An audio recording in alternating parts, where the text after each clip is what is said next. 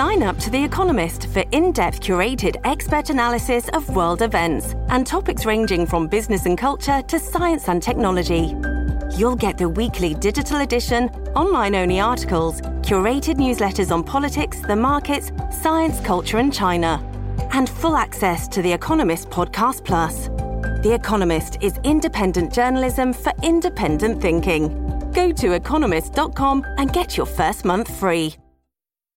This episode is brought to you by Shopify. Whether you're selling a little or a lot, Shopify helps you do your thing, however you cha-ching. From the launch your online shop stage, all the way to the we just hit a million orders stage. No matter what stage you're in, Shopify's there to help you grow. Sign up for a $1 per month trial period at shopify.com slash special offer, all lowercase.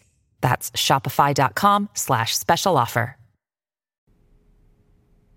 This is Michael Wear. You're listening to the Morning Five on June 15th, 2022. Let's begin with prayer.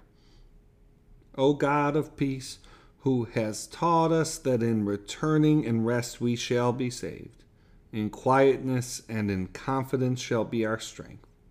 By the might of thy Spirit, lift us, we pray thee, to thy presence, where we may be still and know that you are God through Jesus Christ our Lord.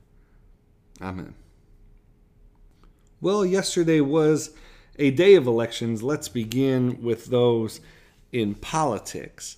Uh, as I mentioned in yesterday's episode, uh, we were paying particular attention to South Carolina, two uh, Republican primaries uh, in the state, uh, in South Carolina's 1st District and 7th District and we saw something of a split. Nancy Mace uh, won her primary by a much slimmer margin than her primary two years ago. So Donald Trump's endorsement of her opponent clearly narrowed that race, but Nancy Mace will uh, be the Republican nominee in South Carolina's first district, will likely win in the general election. In South Carolina's seventh, uh, Tom Rice uh, became the first House Republican who supported impeachment to lose a primary, and he lost uh, big time for a incumbent. He lost by 25 points. Uh, his opponent uh, basically doubling his uh, his vote count, and so uh, now Russell Fry is the Republican nominee in that district, and again, he will uh, he is favored heavily to win in the general election. Other notable race, uh, uh, we talked about Texas's 34th district, a special election, and Mayra Flores in a district that has long, long, long been held by Democrats. Mayra Flores, a Republican who uh, ran on a God, family, country uh, um, uh, slogan, catchphrase, uh, has won that race. Now, she will be running in a district that, that will be drawn differently in November. Uh, the district she'll have to run in will be uh, much more heavily Democratic. And so she's not expected to stay in Congress for long, but uh, this race is indicative of the fact that Democrats may be facing some problems with Hispanic voters in the midterm elections, which could have significant effects on uh, on how uh, November turns out for Democrats.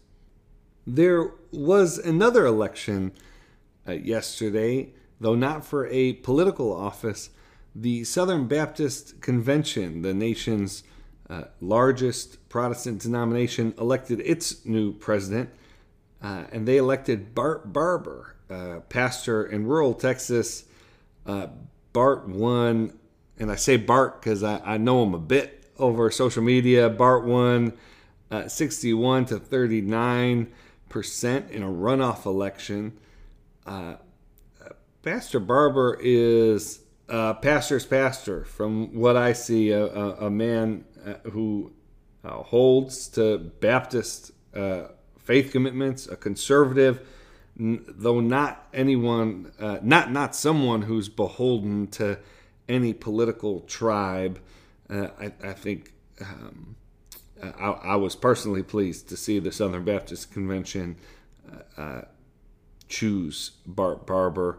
The SBC also uh, took up several of the recommendations from its sex abuse uh, task force, uh, including the creation of a website that will track uh, pastors and other uh, church employees who have been credibly accused of sexual abuse.